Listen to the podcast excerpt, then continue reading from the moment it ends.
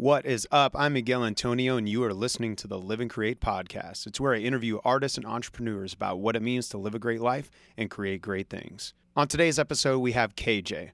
By day, Katerina Jae works as a psychological science professor at a local university. She's also the lead researcher of the Advancement of Mental Health Lab and the author of the January 2023 Sage publication books Statistics with Humans. Now, by night, after all of that, she's also a powerhouse vocalist and songstress, fronts both the rock bands Interstate Run and the experimental music collective Ramona Clay.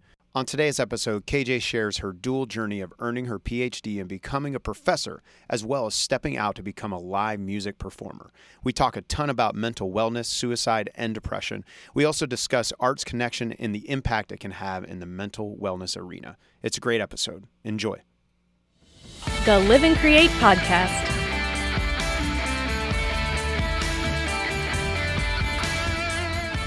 You, there's so many uh, things we can unpack. You know, you, you have the, the music world on one hand, you have mental health and Yep. teaching on the other hand, and then Talk all also like I'm just learning that you you've been kind of on this this health journey, right? It sounds yeah, like, yeah. There's uh, so with many the- different things. which is really cool. I I'm so I'm fitness is kind of my passion. It's my Right. thing that other than music and my family, I just think about obsessively. and so I'm curious good. for you, you know, like I think you said you just recently lost 50 pounds, right? 50, yeah, Is it's that- almost 55 now, but yeah, That's for sure. awesome. And so what inspired that journey for you? Oh, so like uh, in like August of 2020, I peaked at like 217 pounds. And so I started having some health problems. You know, I had been going through a lot of different situations and I was like super depressed and I just gained a whole bunch of weight. Um, and uh, they're like, hey, you need to lose weight or you're going to have problems. Cause really, I don't care what size I am. There's just more of me to love, you know? um, but they're like, hey, no, we got got to get serious. So at the beginning of this year, I think I was uh, like right around 200 pounds, and um, you know, I dropped about 55 pounds total just to kind of work on different things, so I can be around for my kids. You know, Yeah. hopefully grandkids one day if that's in the cards for me, and I figure, you know, it's a lot easier um, to take care of my health now while I'm young uh, Right. than to to put it off. And it's hard. It's hard for everyone, I think. But uh, I love being active anyway. So kind of hopefully the pandemic slows down. I mean, it's it's a mixed bag. I never know what's actually going on with the pandemic, but right. um, hopefully that'll allow me to kind of go out and do some things and adventure. Well, and I think a lot of people during the pandemic, it was such a strange time where it's, I think it, it drove a lot of us towards like unhealthy choices. And I- I know for me, it, it drove me, I've, I've shared way too many times on the podcast that, uh, you know, in the beginning, I just basically was like, oh, I'll just start smoking and drinking all the time. Cause that sounds healthy. Was Um, why not?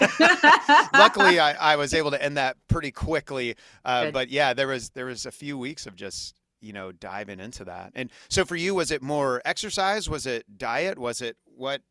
What was kind of the catalyst there? honestly it's just working on trying to build habits that are healthy for like the long term like so that's trying to make plate like half my plate vegetables if i can um, Right. a quarter of it protein quarter of it starch nothing too out of control but making little small choices like not drinking whole milk like switching to something that doesn't have as much like fat and cholesterol in it um, not that those things are bad um, but like our bodies already create all the cholesterol we need. So like 80% of the cholesterol you have in your body, your liver made for yourself. I didn't Um, realize most that. people didn't know that. Yeah. So it, I'm a super nerd. Like one of my worlds is being nerdy.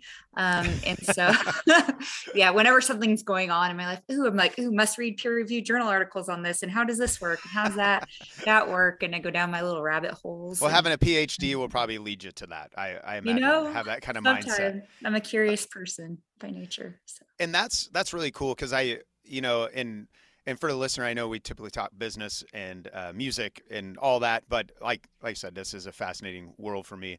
Um, but that's one thing I've always when I see like the 30 day challenge like crazy crash diets or those kind of things like and I even did keto for a long time which I ended up having to stop um, because of just how it was affecting my body. It's like I think I think whenever people can find like what's that sustainable thing, even if it's just Yeah. the small changes, you know, but it's something Yeah. like, oh no, I actually enjoy this food. Because that was my thing, honestly, with keto. I love beer. Oh my God.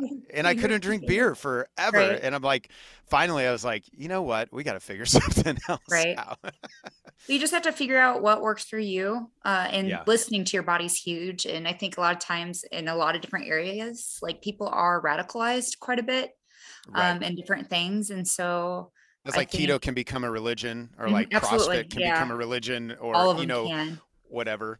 because we want community humans want community uh, Yeah. and so we find it where we can and i would say that's by design for sure That That is true. It's kind of built within us. But I well, so. Congratulations. That's really cool. And it's cool that it's wrapped up for you and just like sustainable life changes that yeah that sound like it it's been a joyful process at least uh, from the way sometimes maybe, maybe not all the time right yeah some of it's not always No, yeah. And exercise is great too. Um, I did have like a bone removed from my leg, like Really? uh, back in August. So a lot of it is just being intentional with what I'm eating, uh, and not saying that you can't have sweets and stuff like that, but just right you know making sure like if you go out to eat, don't eat the whole thing. Like Right. share it with someone or eat half of it because the portions are huge. I remember one time I. I thought I- was having blood sugar issues and I guess they the doctors figured out I'm just like I'm not diabetic but I have like a high sensitivity to sugar and Mm. and so drinking is back to drinking. I do love drinking. So No, I, I. I what they said was they're like they're like you still can have sugar. So you can't like put it out but they're like maybe not have the whole pitcher of margarita Mhm. and just Mhm. have Oh, the one day, right? margarita Miguel. I was like, ah, that's what it is. That's get the I don't know what they're called. I don't know if they have low sugar or not, but like the skinny girl margaritas. No.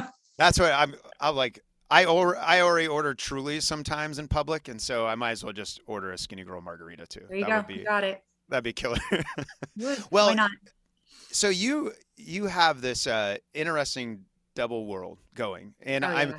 I'm curious for you, uh, starting in with just like your PhD, starting with your work in mental health. Like, how is that all wrapped up together for you, and what's that journey look like? Wow. So there are so many ways we could go about this because actually I'm working on a project that collides both of my worlds right now. Okay. Um, so uh, the PhD, you know, I uh, was always good at school, uh, and it was just something that I could do, you know. And uh, for that, you know, I got an undergraduate degree in psychology, uh, and I actually went on a music scholarship. I just didn't choose to study it. I played the B flat clarinet. Uh, from the age of 10 all the way through college. Uh, and then I went on to uh, grad school to get my PhD in psychological science and uh, worked on that. And actually, I've been writing music my entire life, but nobody actually knew um, until after I graduated. So it was like a was- quiet pra- passion project in the background for you. Yeah, I mean, kind of. Yeah, because I mean, when I was in the fifth grade, it was mostly they gave you a choice: do you want to be in band or do you want to be in choir? And so I went into band, which was great for me and a great outlet um, for music. Helped me learn pitch and sight reading and reading music and all those things. Um, but I like also in elementary school would sneak into the choir room and compose music with my choir teacher from like elementary school before I had to make that choice and I Nice. could always sing. Um, and I know I'm like way off topic, but I swear it'll come back No, together. it's great. That's But, yeah, you know, like so I was doing music this whole time. Like while I was working on my PhD in Columbia, I'd, you know, hide in my bathroom with a guitar and just write music. And it wasn't till later that uh, I found out that the neighbors in my duplex next door could hear me. So I ended up in a praise team uh, in Columbia during that time too. Uh, and you know, I was actually I'm I was mortified of singing in front of people until Okay. when um, we moved back to Kansas City uh, in 2014. I decided I'm going to get over this fear. Started going karaoke. Wow, I'm going to answer so many of your questions at the same time. no, that's and great. to get over it. That's it, such a great. That's a great step um, out there. Actually, worked with a vocalist once where she was so scared to be on stage, but wanted to so bad, and that's where she ended up going. There's a Arthur's Bar is a place down here that has karaoke on the weekends. She started just trying stuff out there. why not? Right. And people are usually pretty welcoming. And people kept being like, hey, you should start a band. You should start a band. And then uh, one day, the drunkest of all drunkest people came up and was like, put his arm around me and he's like, hey, you, uh, you should really be in a band. You're wasting your talent. And so I promised that man, um, who I don't know his name, uh, that I would start Mr. Drunk Karaoke Man. Yes, it was fantastic, right? Um, and it, I'd never met him before that night. but I uh, put something out in social media like, hey, who wants to start a rock and blues band with me? And in 24 hours, I had my band formed, uh, my Boom. first and current called Interstate Run. Uh, and so uh, it's gone through so many different iterations at this point. But um, from that post, I was able to meet my guitarist who's been with me on this journey the whole time, uh, Chris Stefani. We actually used to go karaoke once a week. like he would come with me and it was so great. and we'd sing our little karaoke songs. And, uh, you know, I started getting a lot better with stage performance. We ended up being a duo for a while. Um, and then we actually are coming off a three year break right now.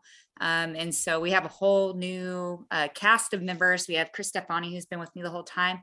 We have Charlie Allen, uh, who also just recently started playing with Ivory Blue, um, who's okay. another dear friend of mine. Um, we have Walt Powell, who's a legend in the music scene here in Kansas City. Uh, and then one of the best drummers I've ever met in my entire life. And not just that, but one of the most kindest people, Alex Boyd, um, is my drummer in that project. And That's so awesome. um, super excited. We just booked our first show um, back yes. in a few years. Yeah. So July 23rd, um, we're going to be playing at the Warwick Theater. Okay. And you are the first person to know these details. Um, and oh. that's at right? Yeah. That's at uh, 3927 Main Street in Kansas City. And we're going to be playing that with Lonnie Fisher and the funeral along with Killer City. Nice. That's yeah. awesome.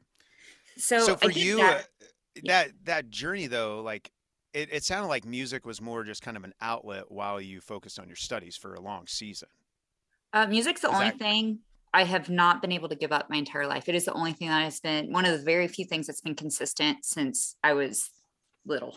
Like right. I was writing music in the shower before I even knew anything about music. And so it was really interesting to have that music side also have my academic side because I am a professor at a local university, right? I run um, the Advancement for Mental Health Research Lab.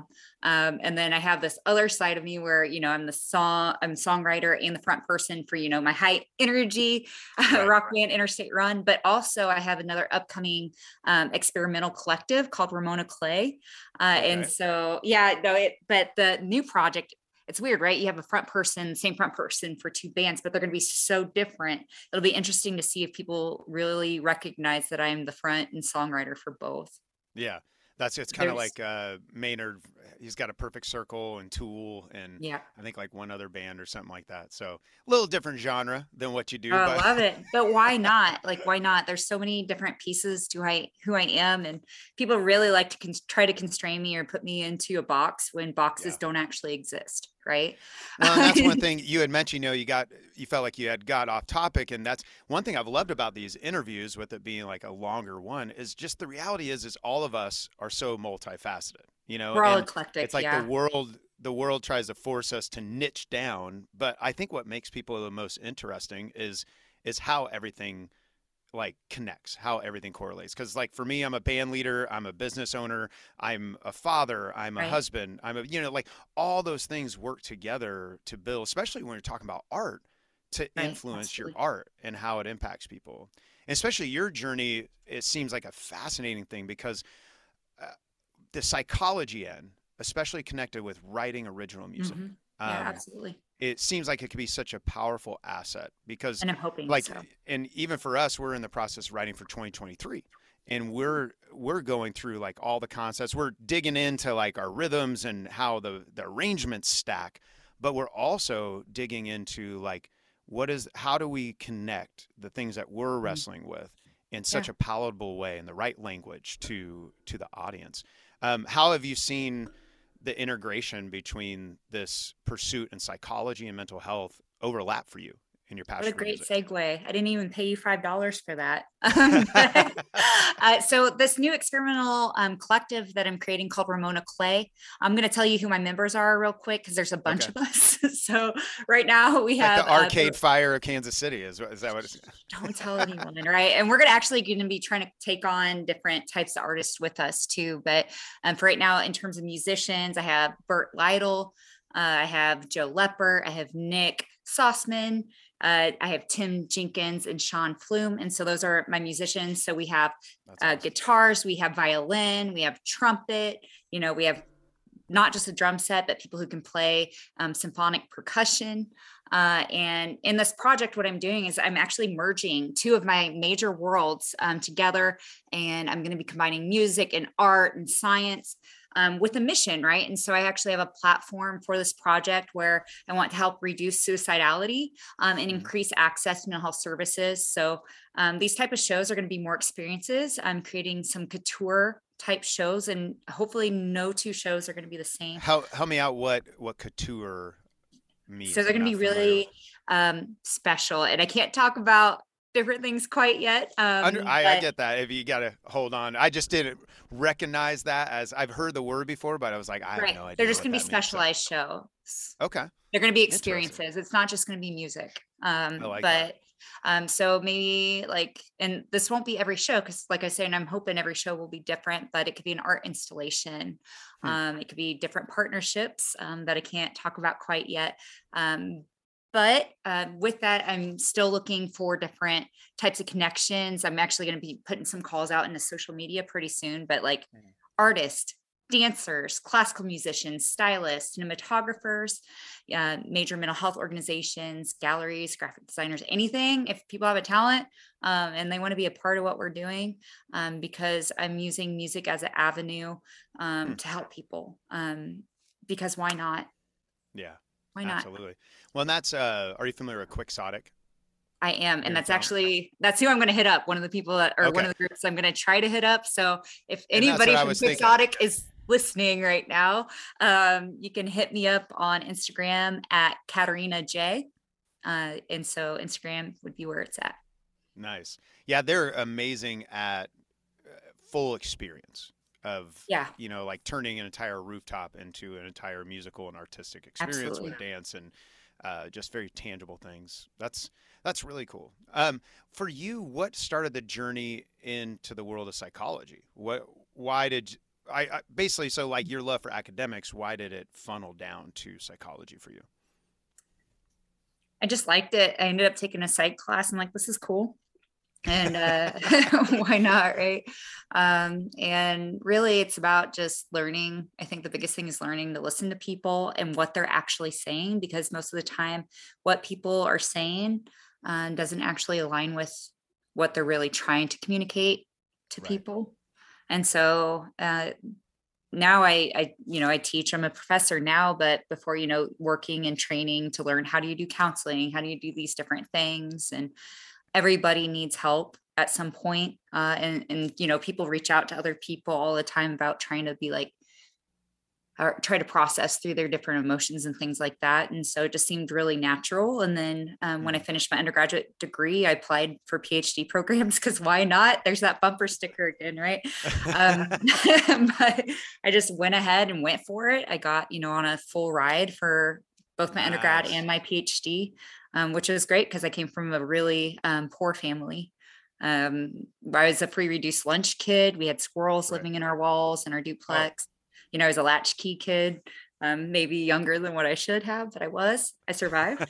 so here we are. You're like, I made it through. We're all right. We're all right. I did, right? Yeah. So and and I just fell into that world and I I love people. It's a, it's kind of a love hate relationship sometimes because I'm both extroverted and introverted um, uh-huh. at the same time. Um, I love talking to people, things like that. Sometimes I get worn out um, which is something I was not prepared for. Last time yeah. when Interstate Run started getting really popular, uh, I didn't know what I was doing already because it was my first band, uh, my forever band.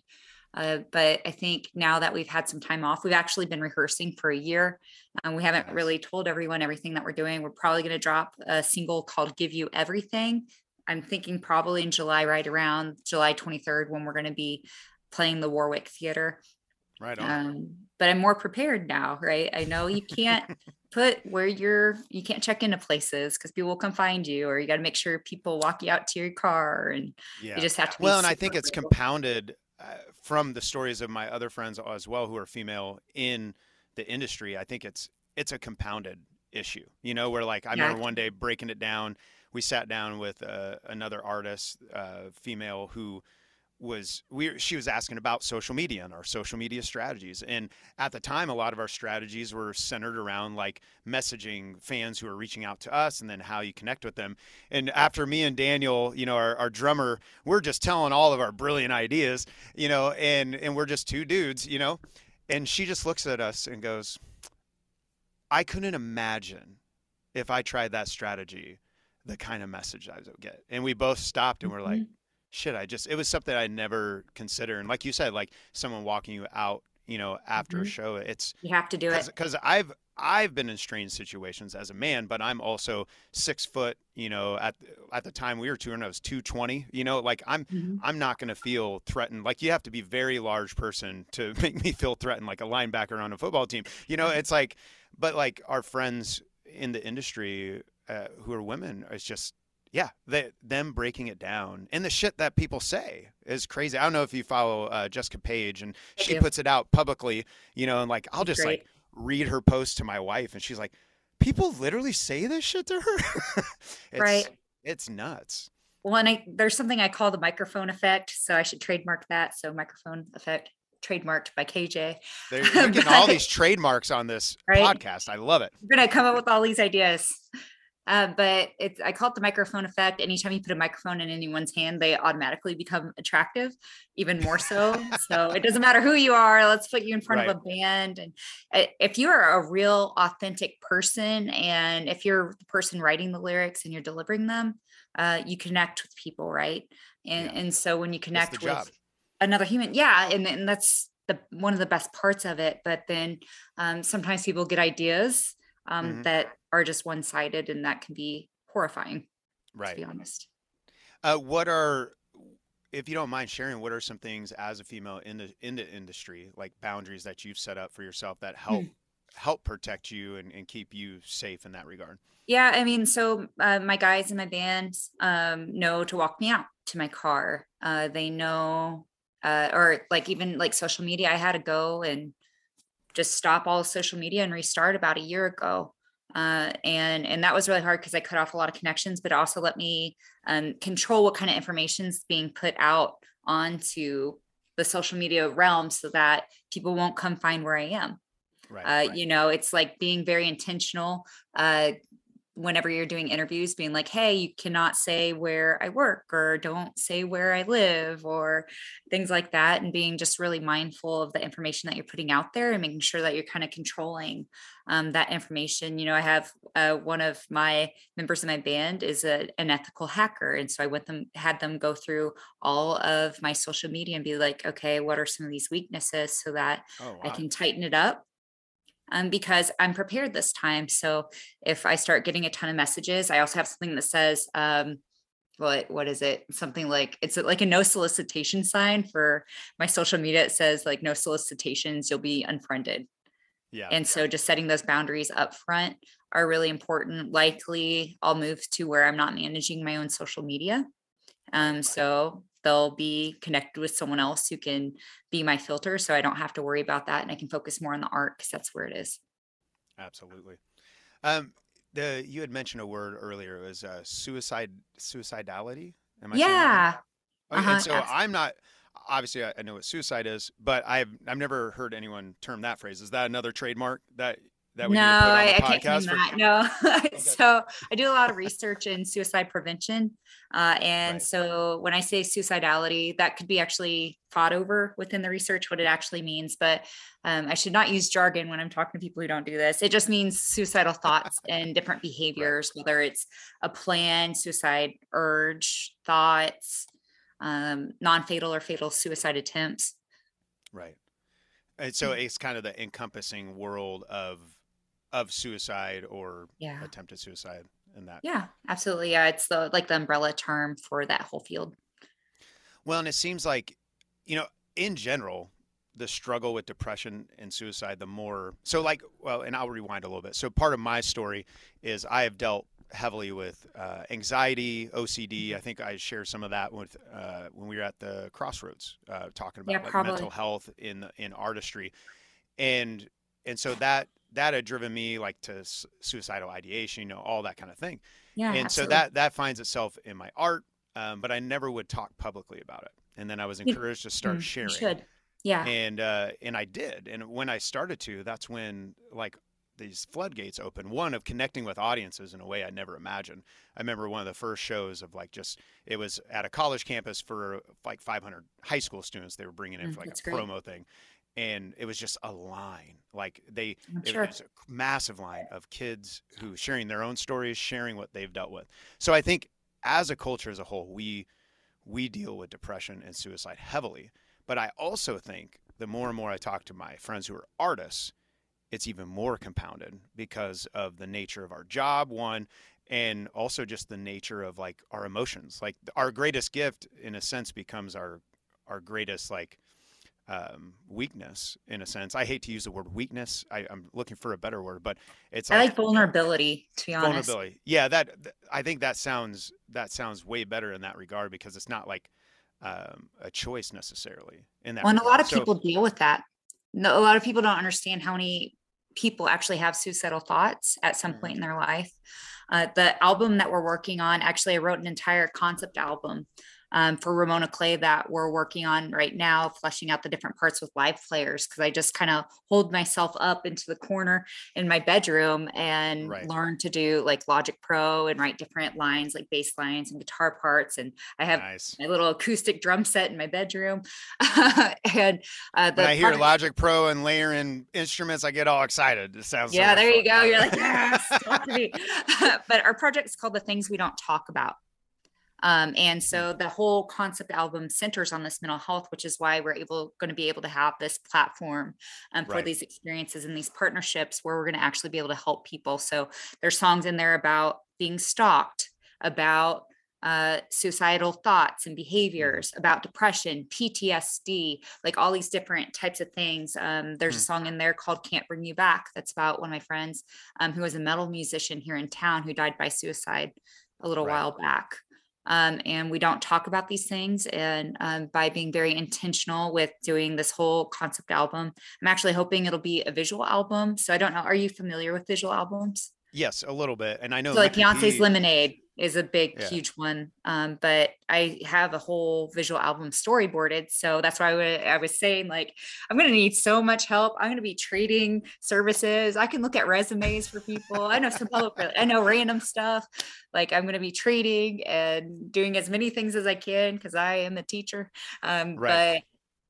but, but I think it's going to work out because it's going to help a lot of people. Uh, and I don't care if we make any money from it, but I am very dedicated to making it happen. Yeah, and it seems like such an important conversation uh, that people want to have, and it's hard to find.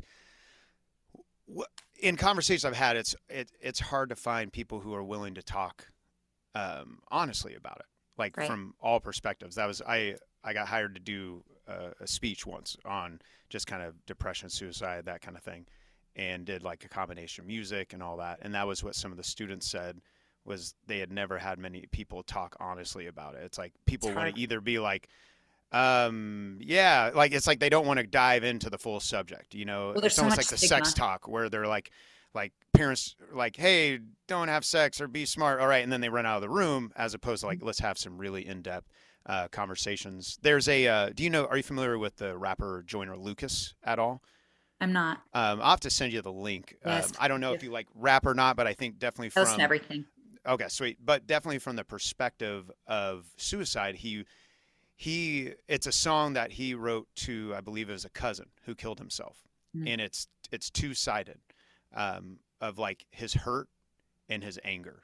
Like his anger Absolutely. and, and diving into that because yeah, there there's the people who are dealing with the suicide and then there's also the people who are who have to deal with the wake of suicide. Oh, afterwards, too, which is so heavy.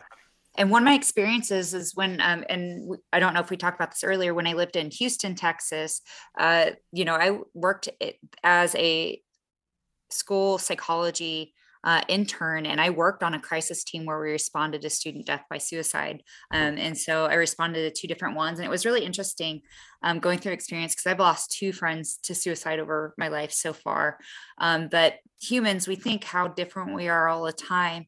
Um, but seeing the reactions that people had we're so much more alike than what people understand so it's really common to feel guilty anger sadness um, nostalgia, like melancholy. There's like all at the same time. And so that song right. I was telling you about earlier encompasses that um, from the perspective because it's really cathartic for people. So I just played a show back in March at um, the pairing down in the crossroads. And I usually save that song for very, very last because uh, when I started playing it, uh, entire bar was silent um, because mm. I talk about it honestly and authentically. Um, and people started crying. Some people had to leave the room. Hmm. And so I think it's really important to give people that thing that they can connect with, relate to, and understand that they're not alone and that um, it's okay to feel more than one thing at one time. Right. There's no rules where you have to only feel one emotion. like you must be happy or you must be angry. It's okay to feel them all. And I think it's really important that we give ourselves space to be able to mm-hmm. actually feel. And that's how I write my music. Like after uh, my friend died by suicide, I don't think I touched music or was able to write anything for seven months because I wasn't ready to confront um, that situation at all. I wasn't. And I cannot lie to myself when I write music. Um, a lot of times I write double edged lyrics. So uh, I can box whatever emotion I'm feeling uh, from whatever experience or multiple experiences in a way that people can understand it, but may not be the same context. But that song's just right. very straightforward uh, about that experience for sure. Yeah. And that's, you know, it's interesting. I've been in this um, I've been on this journey just trying to study like Buddhism. Um, I'm right. I have no plans to like convert, and I'm not trying to convert anybody. it's just I got I've been very into meditation and like going that way more from a neurological like yeah mindfulness uh, sure. yeah mindfulness kind of perspective. But there's some concepts in Buddhism that I think are rather interesting, and that was that's one thing um, that. I, the book that I've been reading has been talking about is this concept of being able to accept, you know, like the pain or the thought or whatever the things are, you know, and be able to sit with it and not have to do something about it. And no, that's exactly. such a weird fucking idea. For, for, I think Americans in general, maybe humans, but uh, but I just feel like, and I'm such a like goal oriented. Okay, you fix this. That's why OCD was so hard for me at first because it, it was like I didn't know what to do. Like my whole life was stopping, and I could not fix it. And it's yeah. like there's got to be a way, you know. it's like at some point just being able to relax, and and some of it, you know, some of that healing process is um, is is just kind of relaxing into it and understanding it just is. And they have a lot of research on mindfulness, which takes some of the principles from Buddhism, uh, yeah. such as being intentional breath or being in the moment, not think drifting your thoughts to the past or worrying about the future uh, in reducing anxiety type symptoms uh, and so that's really great practice because we also know, I know you talked about suicide and depression, but what we actually see, um, there's typically different things that um, set a person from having suicidal thoughts from not. And then hmm. a whole different criteria from having suicidal thoughts to making an attempt. And so we know, interesting. Yeah, that depression presence and severity, uh, sexual assault history, uh, PTSD, drug use disorder, and I'm missing one.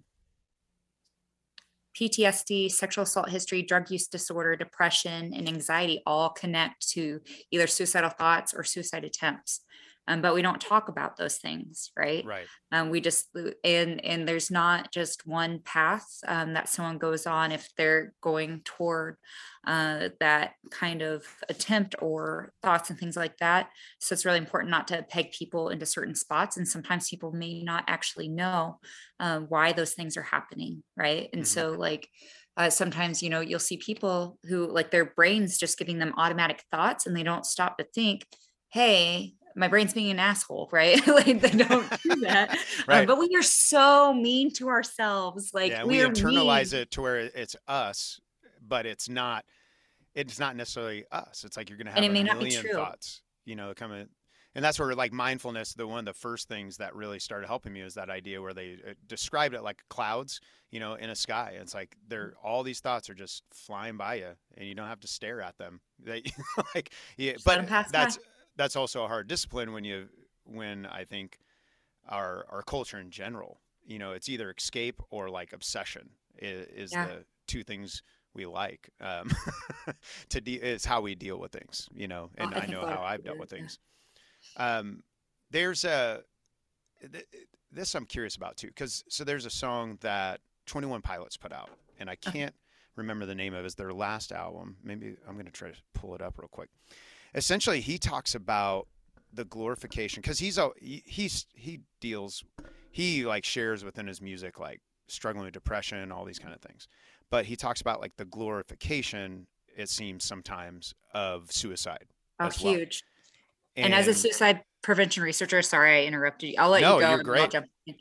Well, that's a really big thing that we battle is that glorification. So, for example, I'm not going to say the name of the show that was on Netflix because it was horrible. We actually saw an influx of teenagers going uh, to to emergency departments with suicide attempts. Um, right, but there was right. a show on Netflix that showed a really graphic scene um, of a person making a suicide attempt.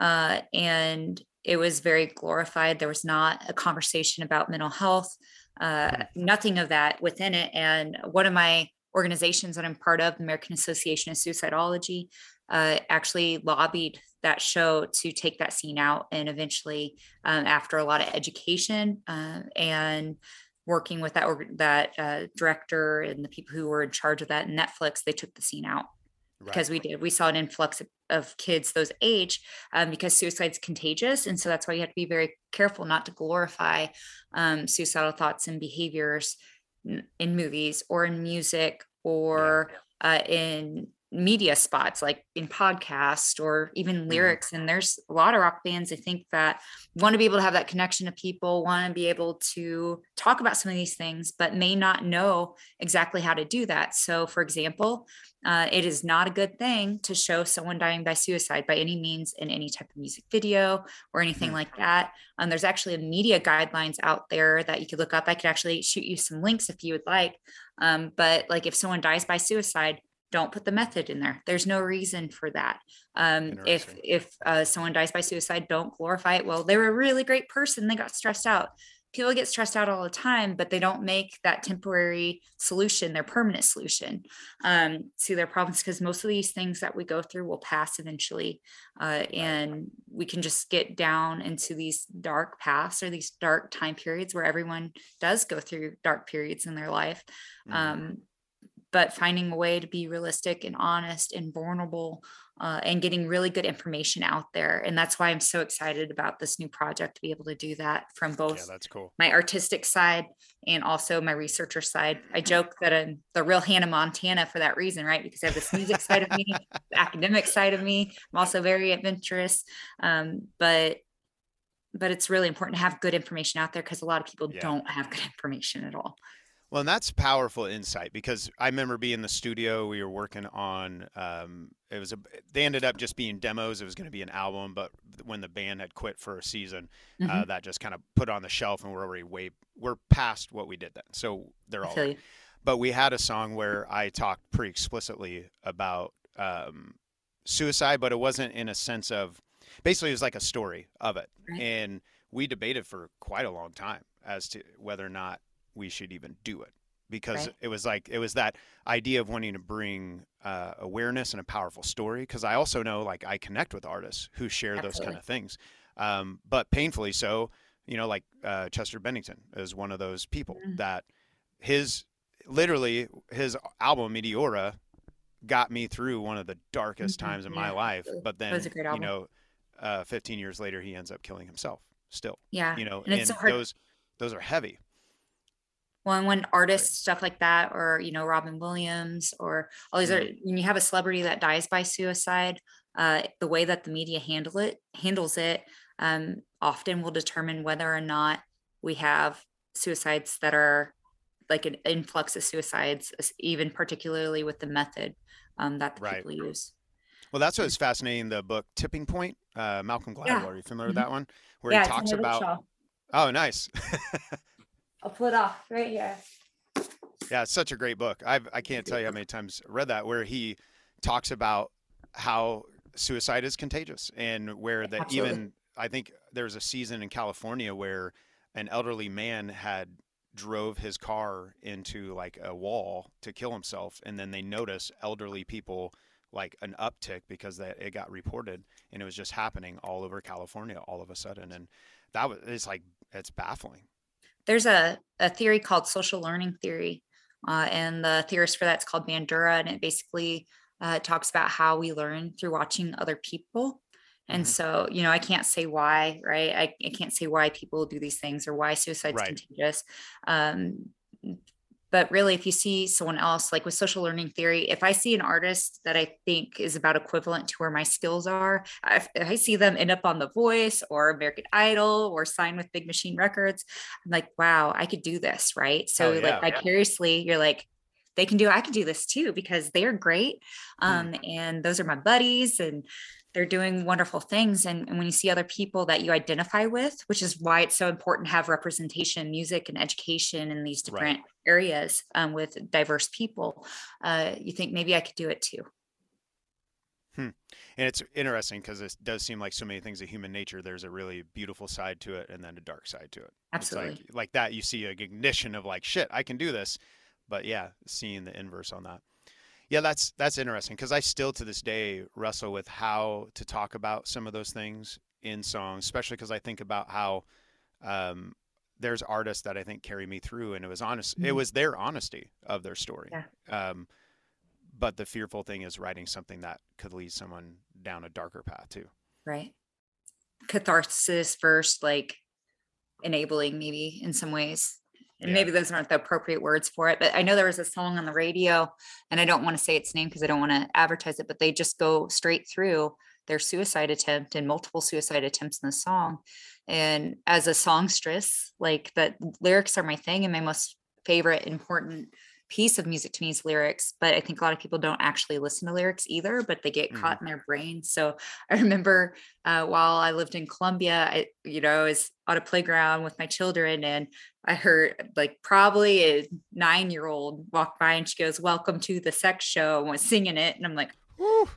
But the thing is, if you're listening to this music, right, it's yeah. gonna be part of who you are. And I'm just like, she's probably not even thinking wow. about what the lyric means, but no, it, it's like but that's important but, but then that kind of influences your cognitions and uh, the way that you think about the world your schemas your worldview uh, and so it's hard right? Because you can't control anyone else's behaviors right? So right. I i can't control i barely control myself most of the time more or less someone else right? I'm like ooh shana thanks. But there and i think there is that reality reality of influence though you know and absolutely but yeah, like you said, you don't control that. It's not necessarily that someone's responsible for that. Um, no, and some people people will send stuff to me a lot of times. So like a lot of my friends will send music to me or music videos and be like, "Look through this for me."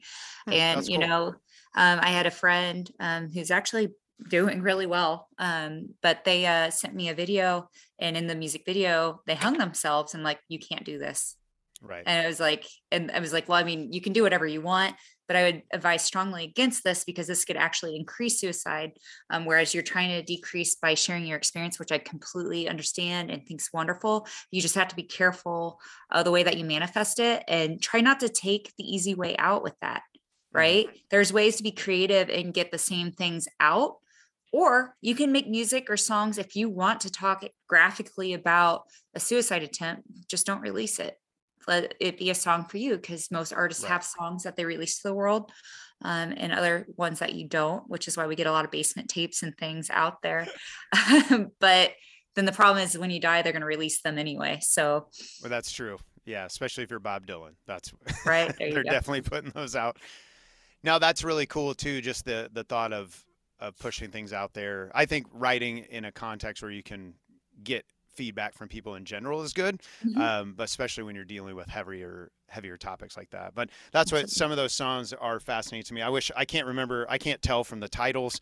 I can't remember which one it is, but it essentially, um, I think his name's Tyler Joseph, the lead singer. He he's talking about uh, if he ends up committing suicide, to not ever glorify. Like if he were to do that, that he shouldn't be glorified for that. That he wants them to find peace and healing. He doesn't want them to go down that road. And uh, and you see so many, yeah, like Juice WRLD's probably an artist that's oh yeah, that I respect a ton. And it, I mean, it wasn't suicide, but in a way was, and he telegraphed it for a good year and a half. You know, well, and that's looking at drug use, drugs. yeah, mm-hmm, drug and, use disorder. Well, and that's and so much of it's mm-hmm. wrapped in heavy, and, and I think that's why you see so many artists deal with it because you know, if you feel like shit or you feel like you live in an existential crisis at all times, like sometimes it's just way easier to take a pill or way easier to drink a lot or way, you know, um, and run from those things. But unfortunately, we see how that story goes each time. Well, in the music industry, and I've talked about this in some other interviews that I've done, uh, it doesn't help much either because anytime you go out to a show, a lot of times venues will give you free drinks, and then your fans or your you know different patrons will want to buy you a drink because a lot of times then you'll sit with them and talk with them, and so Right. as they're wanting connection, but you know if we look at the research, like research wise, uh, people in women's bodies really should only have one drink per day, one serving alcohol a day, period. So that's like four ounces of wine. Everyone Yeah. hates me now, right? Or in people in male bodies. I want to cry. You telling me that? That- I know, can't- right? We're getting back on that health journey, right? Uh, so only, and then people in male bodies are really should only have two drinks maximum. So you only get two of those skinny girl margaritas now. I Um, know. but- Damn. well then it's connected to 200 different diseases and disorders right and Yeah. so like our body our liver filters all these things through we talked about cholesterol earlier like liver damage is a not great thing uh, and- right it's not a good thing Not No. good for you. Well, that's there's a, a podcast guest I had. His name's uh, Coach Rusty. It's okay God, I think it was like episode 20 or something. You're you'll be go. episode I think 84. Um, and so That i'm was his thing. on your list no y- no, I man, that does sound that does sound bad. It's like yeah, you're 84, but hey, there's an 100 out there somewhere. there So you go just- but um, that was his story of it was more from the health world where he's like, my job was to throw a party every night. Like he was Mhm. a touring musician, and he's like, Right. so of course, like the the kind of bars and stuff that they were doing night after night, and he's like copious amounts of alcohol. He's like, it was just insane. When he looks back on it now, it was just life then because Right. yeah, it's just part so easy of the that. culture of what you're doing as an artist in most contexts. Um, lu- luckily, we started doing a lot more uh, colleges and stuff, and so they Yes. actually they frown upon any kind of any kind of drug use. Like eh, I, one time, we one time an advisor invited us after a show to get dinner with them and to have a drink, and we even had to call our agent just to clear it to make sure it was even possible like that. Right. So that's actually that helps curb some of that if you get into That's those great. environments. Um, but yeah, that's where when you look at artists, um, and this is a subject. Are you familiar with Vi Tran at all? uh, are you talking about the person in Casey? Yeah, yes yeah, Yeah. absolutely and he does a lot of great stuff um, on on wellness for artists. And this one thing we talk about is the fear a lot of us have, and I had it um, to get on medication or to Mm, go to counseling Right. because like I literally was afraid. I'm not shooting. I just got back on my SSRIs or however you say it. Um, and I still, I still, even though I've had positive things in the past, I still was afraid, kind Mm. of afraid to take it because I was kind of afraid that it would affect my ability to write and Right. it would affect Mhm. my ability to to emote. And I don't know how much you you see that in the arts world, how much you've you've del- delve into that even in your studies. Um, I don't know what to you. What is that? What? I don't know. It's hard, right? Because like whenever we talk about medications for mental health, uh, some for some reason it just becomes some weird taboo thing. But you know, if you need insulin, it's not a big deal. If you need an EpiPen, that's not a bad thing, right? And Right. like uh, if we look at uh, schizophrenia spectrum disorders, uh, a lot of people actually have their first episode uh, if they take drugs because it increases dopamine in their brain. And so the way that uh, medications or pharmaceuticals work for that disorder is uh, in your brain you have neurons and neurons talk to each other so they have like little like keyholes essentially okay. um, in the, the neuron and um, when there's uh, people with schizophrenia spectrum disorders have typically more dopamine receptors so you Mhm. increase the dopamine um, and it fills all these holes and then that causes visual uh, and auditory hallucinations. So for a medication for that, they actually have to have things that look like dopamine, uh, and they go into those receptors so the dopamine can't get in. Right. So it's like So that's your brain in a biological. Yeah, absolutely. And and there's difference between like depression or certain mood disorders and uh, adjustment disorders.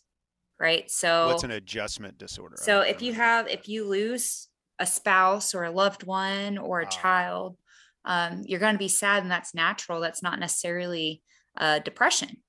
Right. You went through shitty circumstance and you're sad and you're angry in these things, and that's normal. Like that's 100% normal. And grief timelines, people don't understand it that most of the time people are still in shock during the Mhm. funeral. They're still in shock for that first month or three months. And then when people are actually ready to start grieving, they don't have that support system that they actually need later on. And it can take Yeah. a really long time, and that's okay.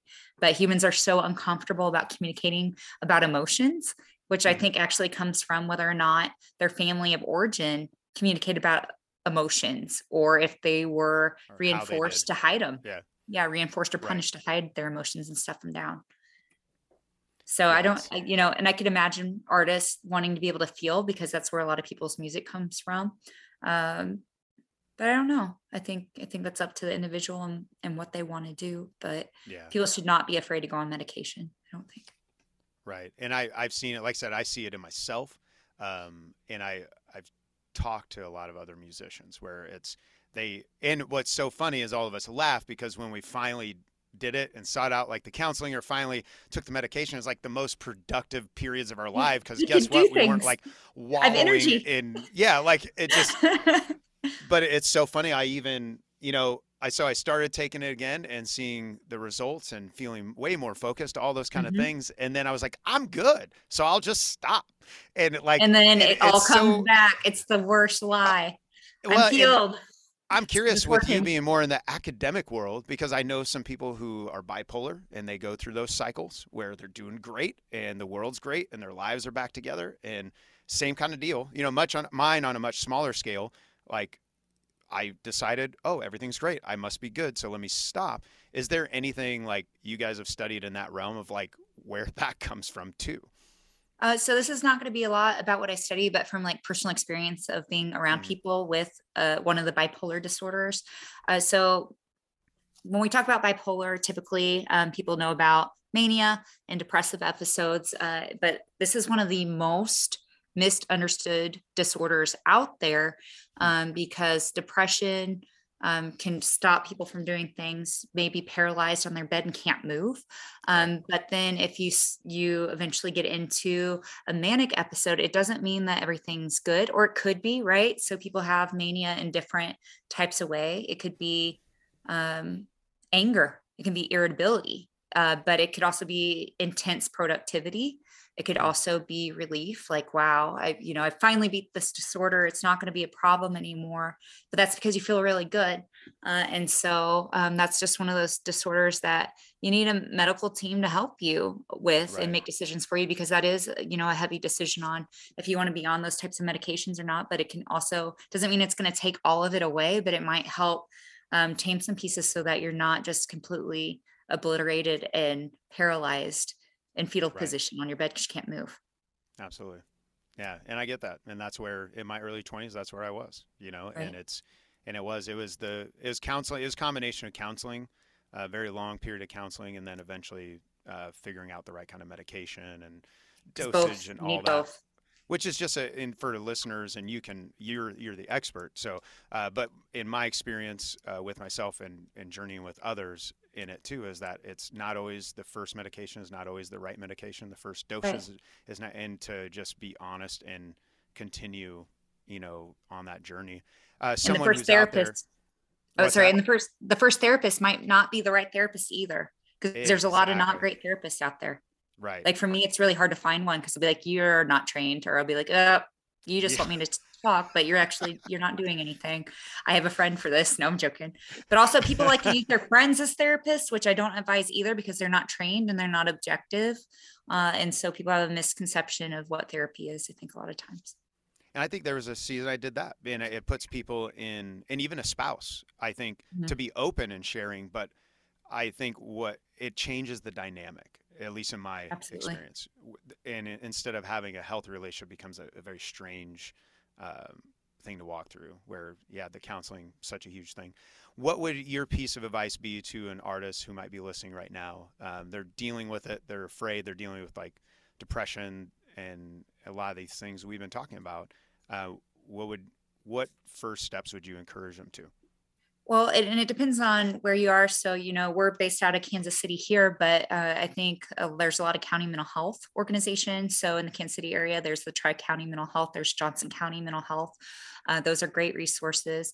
Uh, if uh, you are having suicidal thoughts, uh, the Suicide Lifeline is actually moving to a three digit number in July of this year called oh, okay. 988. And so they're actually the these all these crisis centers are actually gearing up because they think there's going to be a huge influx of people calling the suicide lifeline uh, because it's just going to be a three digit number 988 that's why now um, in the entire country you're going to have to start dialing 10 digit numbers. I mean i guess that's the thing of the past with cell phones but it has right. to you have to have the full number in there now um, because they're gearing up for people who have 988 phone numbers not to go straight to the suicide lifeline uh, I know in Missouri, they have the Missouri Crisis Line. I don't have the numbers on me right now. Um, if it deals with sexual assault, uh, called MOCSA. They have a 24 hour crisis line. They also have therapy, not just for victims of sexual assault, um, but for partners of people who've gone through that and things too.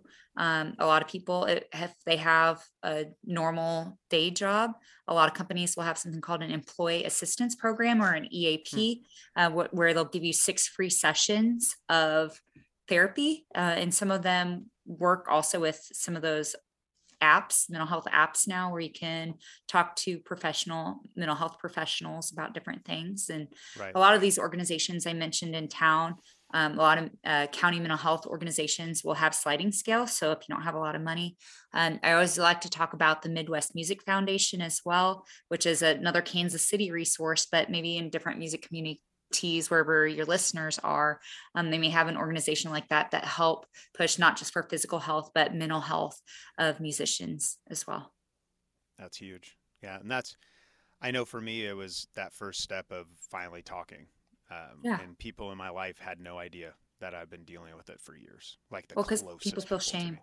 mm-hmm. yeah absolutely. And uh, yeah that's it's really cool. It's really cool that you are merging these worlds together um, and continue to stir the pot of the conversation. Why not? Of it in, I'm a, in a healthy, in a healthy way, you know? Um, that's awesome. Well, for the last two questions, uh, based off of the podcast itself, live and create, live and create.